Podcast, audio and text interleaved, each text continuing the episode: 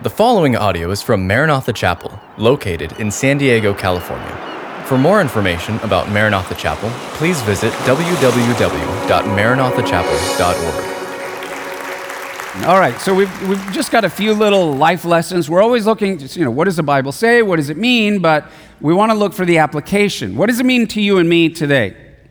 In this story, I want you to note Jesus stops in Jericho because these two men start crying out to him, and he responds to those who cry out persistently.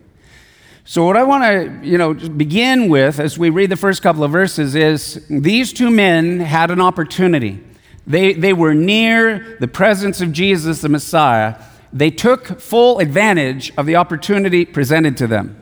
So you are you being here today, and not only those you here today, but we got people watching online, we got people listening to the radio. Why don't you clap and let them know we can we're here, we acknowledge you, we welcome you. and um, so, beginning in verse 29, it says, "Now as they went out of Jericho, a great multitude followed him, Jesus, and behold, two blind men sitting by the road." When they heard that Jesus was passing by, cried out, saying, Have mercy on us, O Lord, Son of David. So Jesus is, you know, his ministry headquarters was in the north, Capernaum, the little villages around the Sea of Galilee. The Sea of Galilee is to the north of Israel. Then you have the Jordan River that comes down, and then Jerusalem is down in the south, and therefore the temple is down in the south. Therefore, all of the Jewish people that wanted to be at Passover, Jesus is now headed to Passover. So there are families traveling all the well known roads from the north down to the south to Jerusalem. The natural place where you would stop just before you would begin heading up the Judean hills to where Jerusalem and the temple were is a little oasis called Jericho. And I want to show you this is kind of a you know satellite uh, bird's eye view. And, and as you look at that, you can see that it's literally, I mean, surrounded by barren, dry. That's why it's called a wilderness. Uh, nothing grows there. It's sand, it's dune, it's desert, it's dry, it's arid. But then, right in this, in this little place, there are deep, deep rivers or springs uh, that, that of water that happen to, at Jericho, they gush forth. And therefore, it's one of the most ancient, uh, continuously lived in cities in human civilization. Jericho was a jewel in the barren wilderness that surrounds the Dead Sea. It's an oasis of fresh water, beautiful trees, productive crops, figs, citrus, and other fruit. And what's also significant about Jericho, the last stop before you head up to Jerusalem, it was the first city the children of Israel came to after their 40 years in the wilderness. When they got to the edge of the promised land, the land flowing with milk and honey, the very first place that they would come in to possess uh, of the promise that God had given was Jericho. Now, here's the problem. Uh, there, you know, there's two million of them, but they're not an army. They're people, they're families, uh, they're grandpas and grandmas, and moms and dads, and little boys and girls, and babies. Two million of them. And, and now they come to Jericho. Jericho is an ancient city, and because it's an oasis from ancient times, it's been fortified with a tremendous stone wall, absolutely impenetrable. So that's, that's the, the place that now they come. And as they come to Jericho, I think Jericho would have had some special memories for Jesus.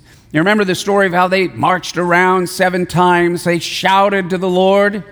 In Jericho, they shouted to the Lord. And they blew the trumpets, and God brought the walls down. Here's what God told the children of Israel If you'll go uh, with me and you'll follow me and you'll trust in me and let me lead you and guide you, I will fight all your battles for you. All you have to do is come behind and take the spoils. How many of you want to follow the Lord in such a way? Amen? So that's exactly what happens here. Now, Jericho would have also brought some very precious memories to Jesus because It's very personal to him. There was a woman in the whole story of Jericho that lived in Jericho. Her name was Rahab. You remember the story of Rahab? So here's, you know, the two million people, they come, but they're not an army. Here's Jericho living inside a fortified city. Ha ha, you can't get to us. But the Israelis sent spies inside. They got in, they hid and deceived, and they got inside. And they're trying to get, you know, the, the scope, the lay of the land, and what's it like, and what, what, do we, what is the strategy here? And as they go in there, they happen to talk to a woman uh, that, that her name is Rahab. So she is uh, Canaanite, she's a Gentile. Uh, she is a woman, and her occupation is she is Rahab the harlot. So they talk to her, they, you know, say, hey, you know those two million people outside that everybody in here is worried about and talking about? We're with them. We're spies. And she goes, I've heard of you. So I'm going to paraphrase what Rahab said. I have, not only have I heard about you, the Hebrews, I have heard about your God.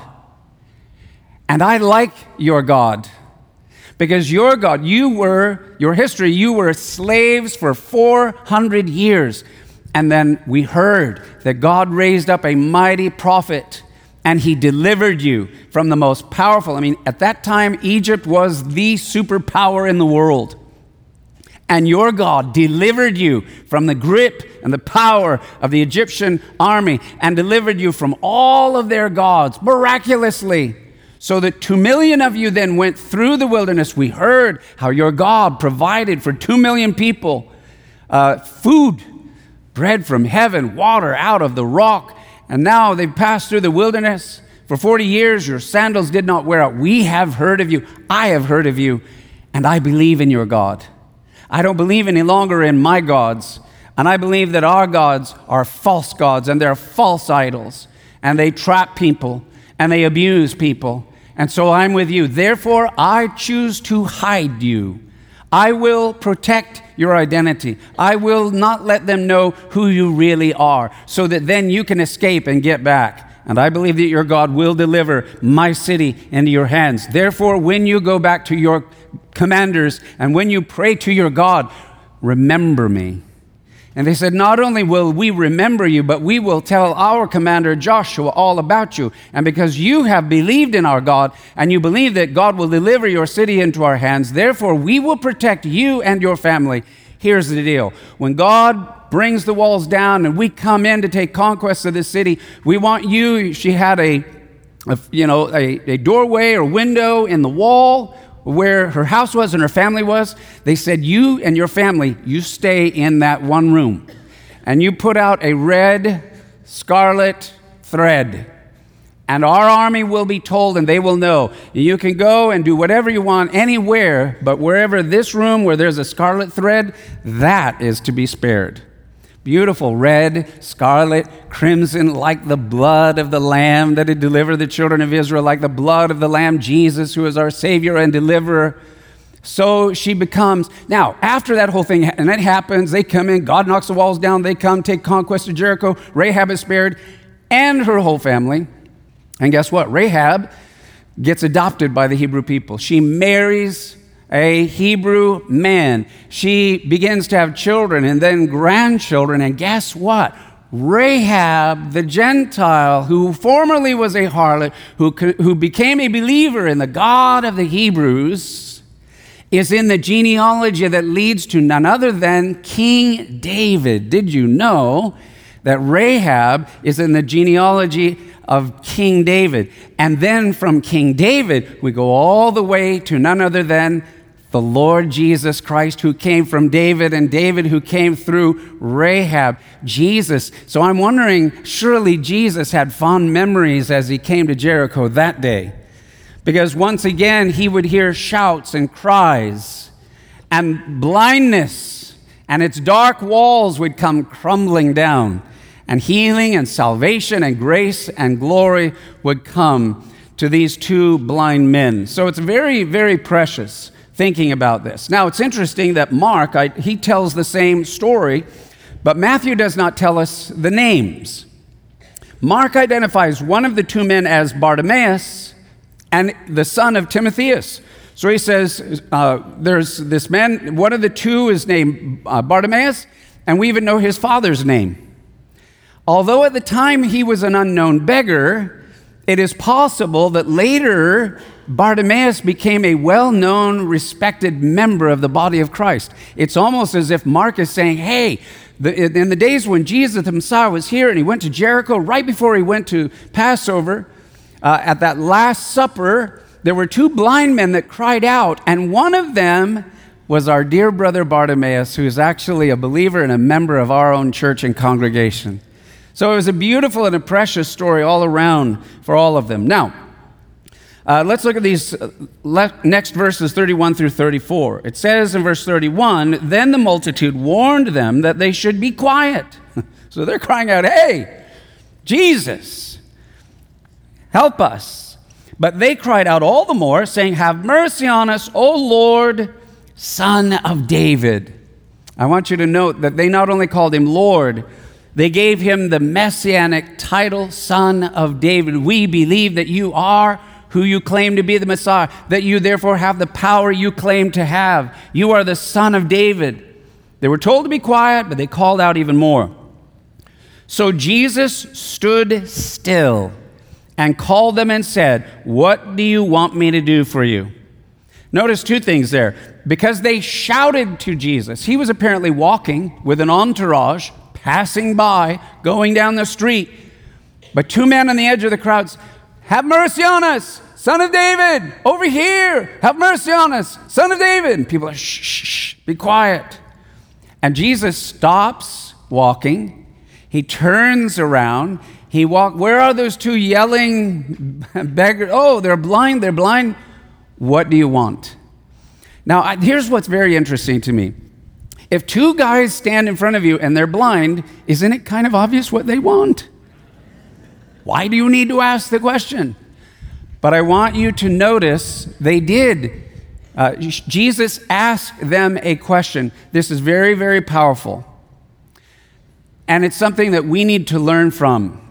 The world is waiting for you and I to start asking some questions. Now, a little bit later, I'm going to tell you what exactly, it's one of the most powerful. If you would like an open door to people's hearts, in order for them to be ready to receive the message of the gospel or the testimony that you have. This is one of the greatest questions, the greatest secrets you can ever have, is to know what to ask them. So Jesus asked them, What is it? What do you want me to do for you?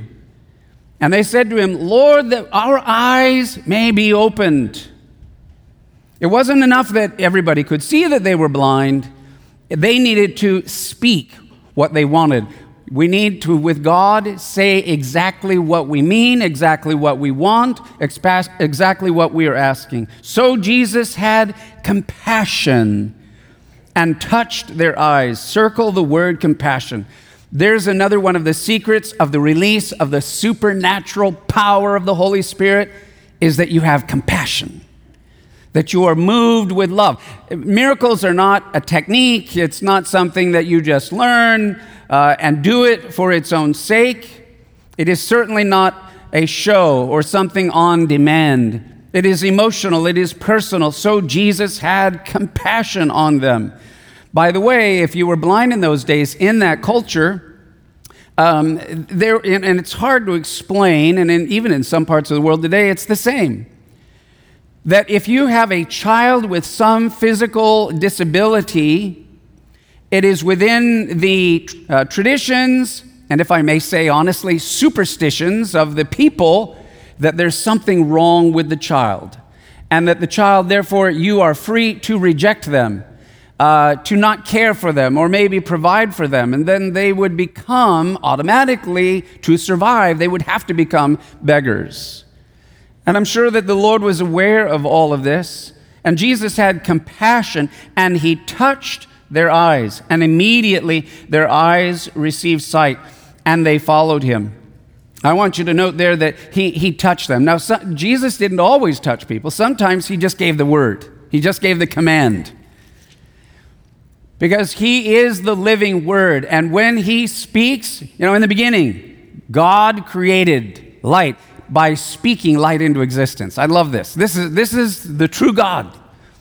All God has to do is speak, and it is so. Light be, and light was. Whatever God says is. He speaks it in the beginning. And then we come to the Gospel of John. I love it, chapter 1. In the beginning was the Word, and the Word was with God, and the Word was God, and the Word became flesh and dwelt among us. Now, guess what? That Word, if you're a believer in Jesus, the Word is coming to you. You and I have been given now, listen, delegated authority in Jesus, not our authority it's the authority that he earned by his death, burial, and resurrection. He is seated far above all principality, power, might, dominion, name that is named, not only of this world, but also that which is to come. There is none higher in the universe of existence than Jesus of Nazareth. He has authority. And because he has authority, he has power. Dunamis, where we get our English word dynamite. But listen, to his sons and daughters, we have delegated authority and power. When we come into alignment with the will of God, we also can pray and we can give words that God will bring healing and that God will do restoration. God will do what He wants to do because He honors His word. He is the living word. Can I hear an amen on that? So sometimes, you know, you just give the word and you, you pray. When we pray, we, Lord, in the name of Jesus, we command all sickness to leave. We're not the healers, He is. He does what He wants, when He wants, how He wants, but our job is just to demonstrate and act in faith. But then we also have been teaching, modeling, for communion, for instance, lay hands on one another. And rather than, you know, somebody has the gift of healing and you fill up a, you know, arena or whatever and everybody comes to the one person, which is not bad and it's not, it's okay. But what is even better that I think is that there is a corporate blessing and the gifts, plural, of healing, and that can be given through the body of Christ. Therefore, that's why I'm having you lay hands on one another. Why? And the Bible, this is another way of healing. Yes, giving the word, giving the command, delegated power and authority. Secondly, laying on of hands. It's biblical. And it, the Bible doesn't say that only pastors or priests or missionaries can do that. The whole, we're all, the Bible teaches of the priesthood of all believers. Therefore, any of you and all of you who know Jesus Christ, you can lay hands on someone and pray for them in Jesus' name. And you don't have to wait till church or communion to do it. You can do it anywhere, anytime, to anyone as the Holy Spirit leads you. Why do we lay hands upon people? Here's the exciting and amazing thing because guess who's inside of you? The Holy Spirit dwells inside the bodies of every single believer. The Holy Spirit, the same Holy Spirit that resurrected Jesus from the dead. In other words, resurrection power dwells inside of you. Most believers do not realize, oh, well, it has to be this way or that way, or it could never. The, how could God use me? He, because it's the Holy Spirit. It's not you. It's not about you. So we need to learn how to release this river. Jesus said the spirit within you is like a river from way deep inside that gushes forth up through our heart, out through our countenance, even through our words, even through our touch to be able to bless and heal others. So Jesus touched them. He, he had compassion upon them, and their eyes were opened, and they received their sight, and they began to follow him. When these men cried out, I want to just say this uh, that the, the Greek word that is used for they cried out is the word that it literally means to scream or an anguished shout. So th- that, and then notice when they screamed and shouted. And by the way, this is a story that happened in Jericho. Jericho's the original story is about shouting. When the people shouted and they blew the trumpets, the walls came tumbling down.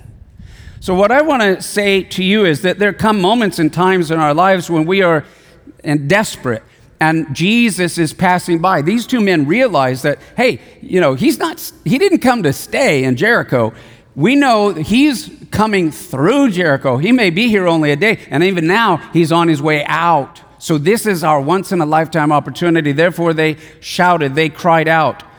That same word used for cried out uh, is used of a woman's cries at childbirth. It was used of the Canaanite woman near Tyre and Sidon who cried for Jesus to heal her tormented daughter. It is also used of the crowds shouting at the crucifixion. It is also used by Jesus himself as he cried out from the cross.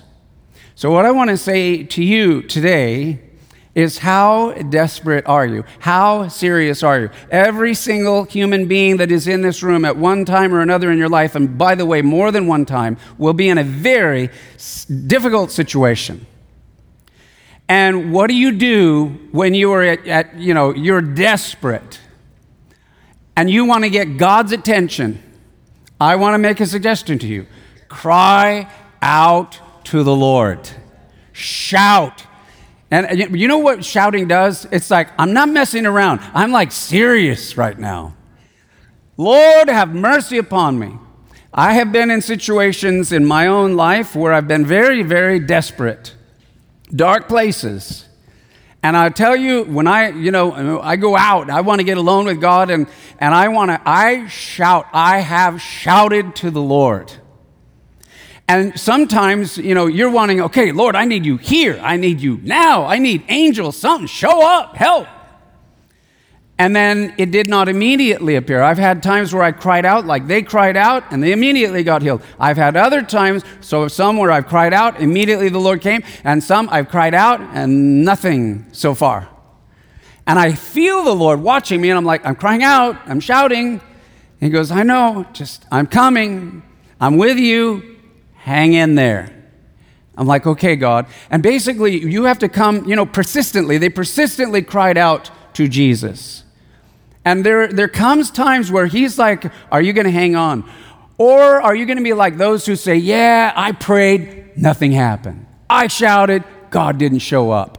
Oh, you're going to put God on a timer, and if He doesn't come according to your bidding and your time and your understanding, He's not there, it doesn't work. I want to suggest the moment you say, I knew He wouldn't come, ah, you just revealed you never had faith to begin with. You didn't even believe from the beginning. Here's faith I'm shouting to you, God, I need you right here, right now. But I want you to know if an angel doesn't come out around the corner right now, if lightning doesn't strike, if I don't get delivered this instant, I know you. I know your character. You are good. You have heard my cry. You will deliver me when you want, how you want. I am not letting go. I will persistently cry out to you until I am vindicated. I'm not letting go. He goes, okay, now that I can work with. That's faith. I'm not letting it go. Sorry. That's what these men did. I'm not trying this. They were serious. And they cried out, Son of David. I love this, Jeremiah chapter 29, verse 13. Let's read it out loud. And you will seek me and find me when you search for me with all your heart. I have found that there are times I thought, wow, Lord, I'm really crying out and you don't get the immediate answer. And then I had to dig even deeper and deeper and deeper. I've gone to deeper places than I ever knew were possible. And sometimes God waits because He wants us to go really, really deep, because He's planting pillars that will carry you for the rest of your life. When Jesus, the Gospel of Mark says uh, that Jesus told them, Go your way, your faith has made you well. Made well is the Greek word sozo and it, its meaning is to rescue or deliverance, also a healing or a salvation. It's probably the most common Greek word that is used of salvation uh, through Jesus Christ. So you're going to get healed, you're going to get delivered, you're going to get your sins forgiven, you're going to have your eyes opened, and a beautiful thing.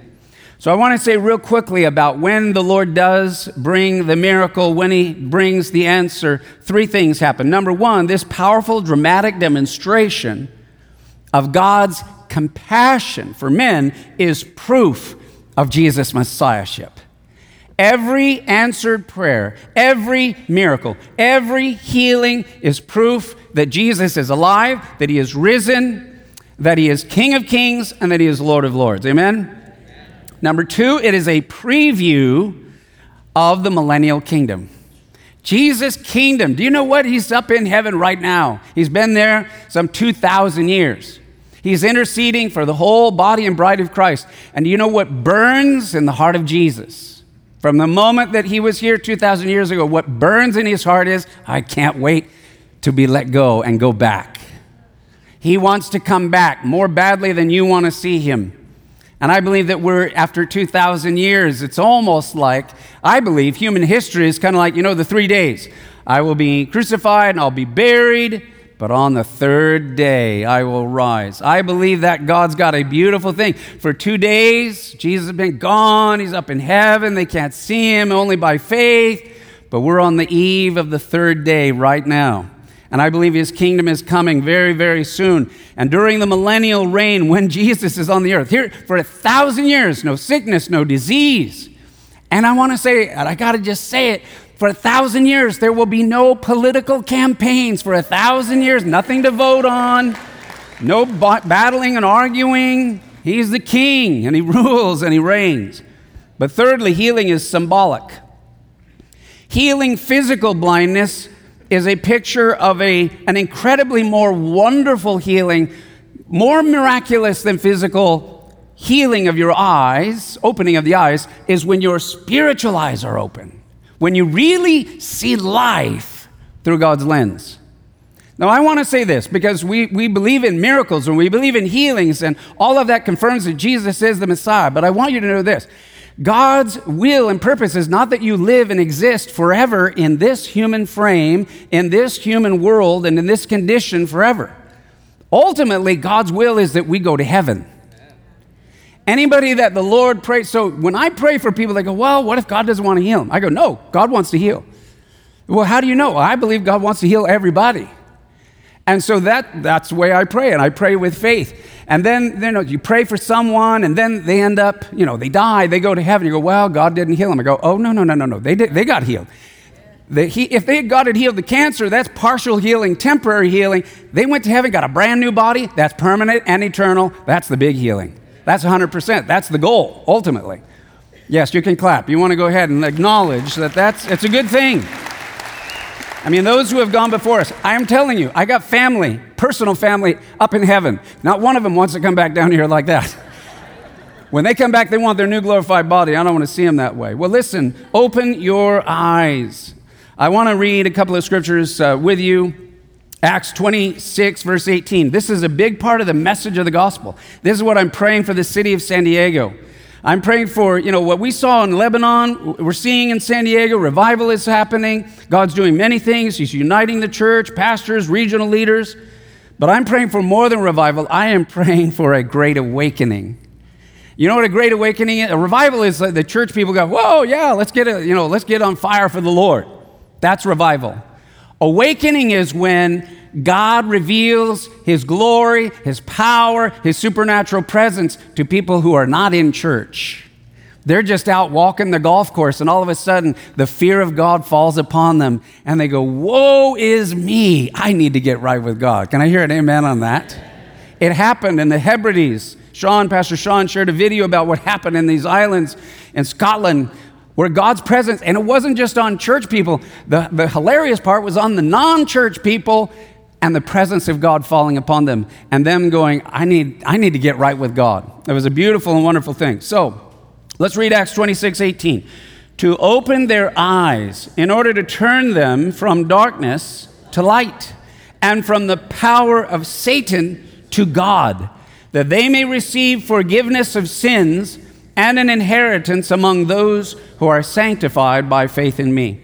So that's what the gospel did in ancient Rome. It opened blind eyes from darkness to light, from the power of Satan to the power of God.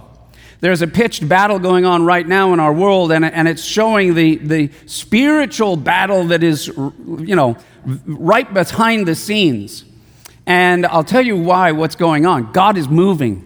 God is bringing His glory. God is manifesting His presence. The kingdom is on its way, and the devil is freaking out right now.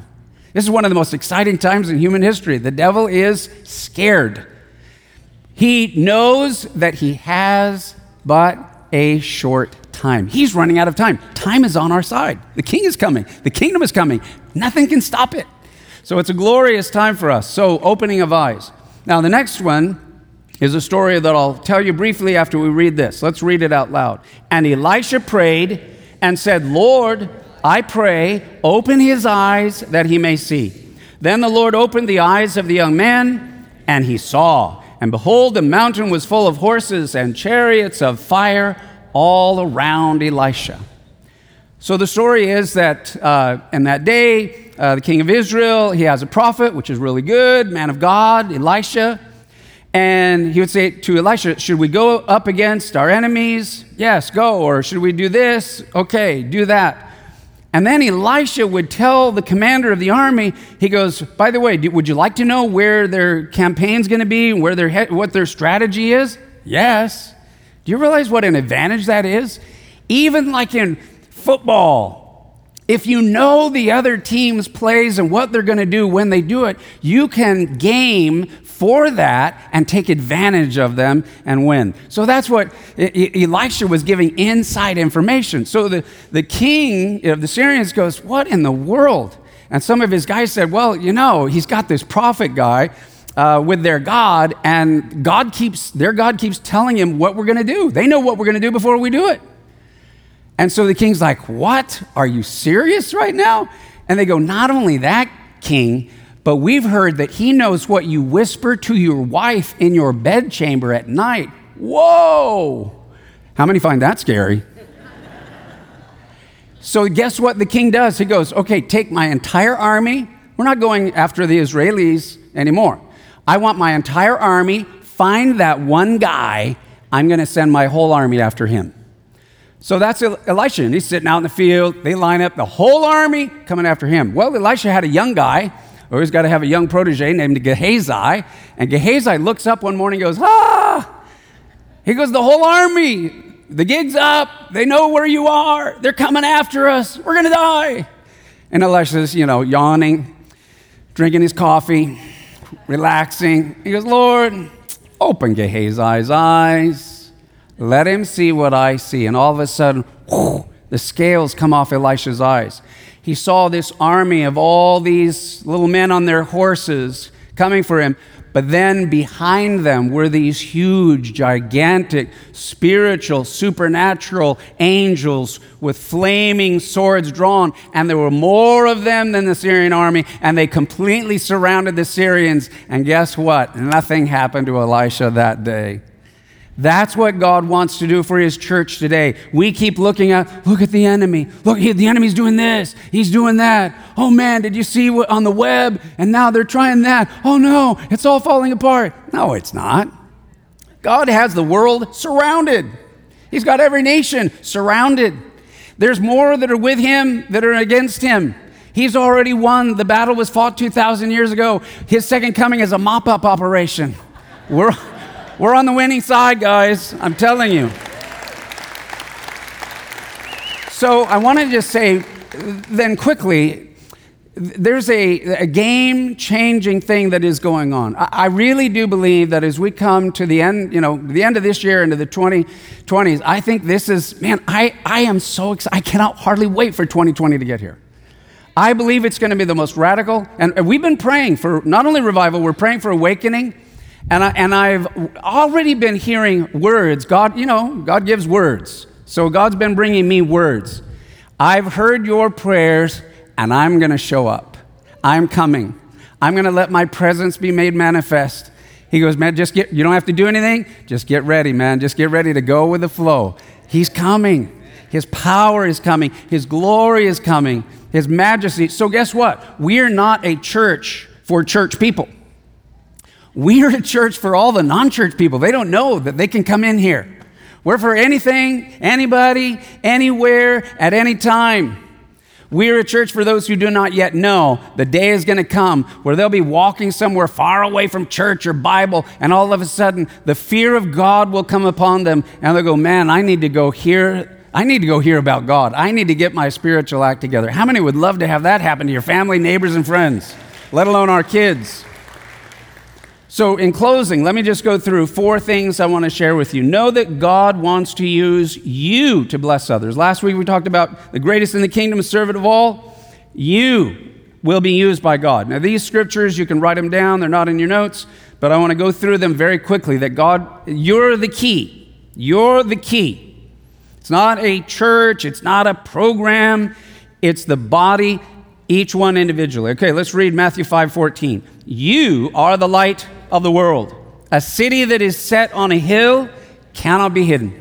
God's putting you prime, He's putting you out on display to be seen. Luke chapter uh, 14, verse 23. Let's read it. Then the master said to the servant, Go out into the highways and hedges and compel them to come in, that my house may be filled.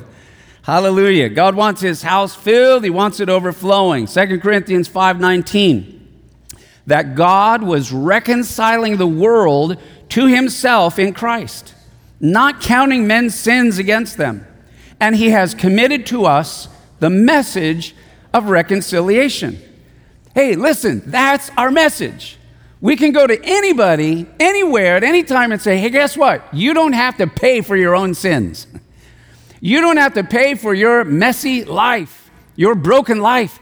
Your sins and debt have already been taken care of and all completely paid in full.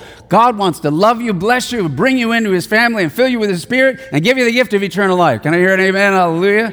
That's our message. Hell is not a place that God wants men to go. By the way, hell was not made for men. Let me say that again. Hell was not made for men. The Bible says, Jesus said it was made for the devil and his angels. So the only way people get there is if they choose to go there because they decide crazily they want to pay for their own sins rather than let Jesus Christ pay for their sins. Now the next verse, 2 Corinthians 5:20 says this. Let's read it. We are therefore Christ's ambassadors as though God were making his appeal through us. We're the ones, our mouths, that God's going to use. Jude 23 snatch others from the fire and save them. There is fire. Hell is real. Not made for man, but there's too many people going there because they're not listening. Uh, uh Ezekiel 33, verse 6. Let's read it. But if the watchman sees the sword coming and does not blow the trumpet, to warn the people, and the sword comes and takes the life of one of them, that man will be taken away because of his sin. But I will hold the watchman accountable for his blood. Let me say that I believe that this next decade, I'm going to call it the, from 2020 to 2030, the decade of destiny. I believe that, that God's getting serious with the nations of the world. And I believe that in one way or another, God's judgment's going to be coming. And the Bible says, Jesus said, in the end, every nation will be judged by God. Only those who come underneath uh, the blood of Jesus will survive. Judgment is coming. Don't be surprised when judgment comes anywhere at any time. But we have a responsibility to tell them what is coming and that there is a way of escape. So the good news is he's paid for our sins. We want to share that with him. Now, once we realize and take personal responsibility, number two, build a personal relationship. So let me say this people don't really care what you know. Most people really do not want to get into a theological debate with you. Um, and so, what's more important is listening to them. You know, when I was in, again, Lebanon, and they had this situation, war in Lebanon with the Syrians. And then Syrians go war and civil war. And, and then a million and a half, basically, for the most part, Muslim, Syrian refugees run over the hills back to Lebanon, which they had overpowered and conquered and defeated and killed and all of that. So now here they are. Before they were army, and now they're like refugees. And the Lebanese, even the believers, had to, oh man, these are the people that hated us and killed us. And abused us, and what do we do with They were our enemies. So then they had to go to the Bible. What did Jesus say we have to do with our enemies? Oh man, we got to forgive them. We got to love them. So they go, Well, what are we going to do? You know, we don't want to get into a debate and theology and our religion versus yours, try to convert, all of that stuff. No. So, very wisely, the church said, Look, they're, they're living in tents. Uh, they, they don't get medical care. They can't join a school. They're trapped. They can't go home. They can't really you know, make a life here. They have no future. This is a recipe for disaster. But they're human beings. They're starving. They're barely surviving. Let's just give them food. Let's give them food. So the Syrians are in their tents, barely scraping by a few onions or whatever. And so they go, Hey, we heard that at the churches they'll give food ah, they might try to convert us, or it's weird, or they're, you know, Christians, we were at war with them. And, and so finally they go, you know what, we're desperate. We're gonna, we can perish. I'm, I'm going to get food. So they go and get food. And then wisely, they, they encouraged the believers passing out here's a box of food, which is very meaningful to a mom with a family. They said, then uh, ask them questions. Here's all you have to do just say, Tell me your story. Tell me your story. What happened to you? Where's your family from? Why did you decide to leave everything, your homes, your you know, lives, your schools, and, and you fled over the hills, and now you're here, and what was that like? Tell me your story.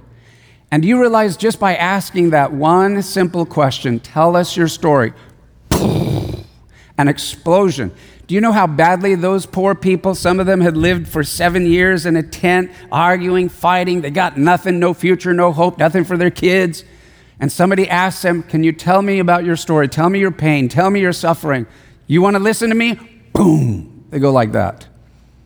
And as they listened to them, then they prayed for them. Lord, just give us wisdom, you know. And sometimes if they were sick, they said, Can we pray for you? And they pray for them. And sometimes God would heal them or do a miracle. These are not, not because they're believers, not because they had a theological debate, our religion versus your religion. It was like, we're Christians. We feed people. Jesus told us to love and forgive our enemies. And by the way, we can pray for you and we'll heal you. We're praying in Jesus' name. And all of a sudden, something started happening. And then the next thing, and here's the thing if you do that, by the way, remember Jesus asked them a question What do you want? Do you have, you have neighbors and friends and neighbors that, in one way or another, what you need to ask them is tell me your story. What is your suffering? What is your pain? What's going on inside of you? And then listen. That's all you have to do is listen. The, few people, somebody put it this way. They said, if you listen to the conversations of the world, seven billion people, most of them are the conversations of the deaf. Everybody wants to talk and have someone listen to them, but everyone is deaf and no one is listening. I believe that the church is called to be listeners. That's why Jesus asked questions.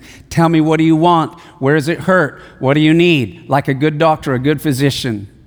And then, if you do that, then it builds the opportunity uh, for the third thing. And that is, after you hear them, love them, feed them, clothe them, pray for them, God maybe does touches them, now you have earned the right to share your story. Sharing your story is here's let me just tell you i was like you. I was anxious. I was fearful. I when we were at civil war this is what happened to me. This is what happened to my family. Here's the ones that i lost. But here's what jesus did for me now you've earned the right to tell your story. All you have to do is tell them your story of what Jesus did for you, what Jesus means to you, how Jesus fulfilled you, how Jesus satisfied you, how Jesus ministered to you. They will listen while they're eating the food and receiving and hearing your love and feeling your arms of love wrapped around them. They will listen to your story. And again, I say, you are the expert on your life. You have the PhD for your life. Nobody can tell you what you thought, heard, felt from the time you were a kid until now. You're the expert. Nobody can argue with you. And this is what Jesus did for me. And let God then minister and do what he will do. And then finally, give a personal invitation. You can either lead them to Christ right there if when they're ready, they'll be ready and willing, or you can invite them to church. I encourage you, and I'm going to start saying to, to invite people, especially if you're thinking about inviting somebody, you can invite anybody any time, any week, but I would especially love it if you would invite them like on a communion Sunday. In, in fact, it would be awesome if in two weeks from now, you, every one of you invited some rascal to church. It hasn't been to church like in forever. Just tell them, hey, you know, like at our church, we've been praying for people and God's healing people. It would be awesome if I believe that God would love to heal some people that they don't even believe in God. They don't believe in Jesus. They think this is all nonsense. They're in it for the money, blah, blah, blah. Okay, fine. So come, things are happening. And God heal a few, even pagans or whatever. And like, wow, what's that all about? Now, see, all of a sudden, how do you debate? Who wants to debate? I was sick and I got healed. I'm okay with that. But at the same time, in communion, we share the gospel. We share what it's all about. Jesus, this is why the cross, his body was broken, his blood was shed, and he is alive. And that's why, by his name and power, he can touch people when he wants, how he wants. He makes a difference in our lives. Can I hear an amen on that? Thank you for listening to this podcast from Maranatha Chapel. If you haven't already, please subscribe for weekly messages. Feel free to share this podcast and join us for our weekend services held Saturday evening or Sunday morning. Visit our website at www.maranathachapel.org for more information.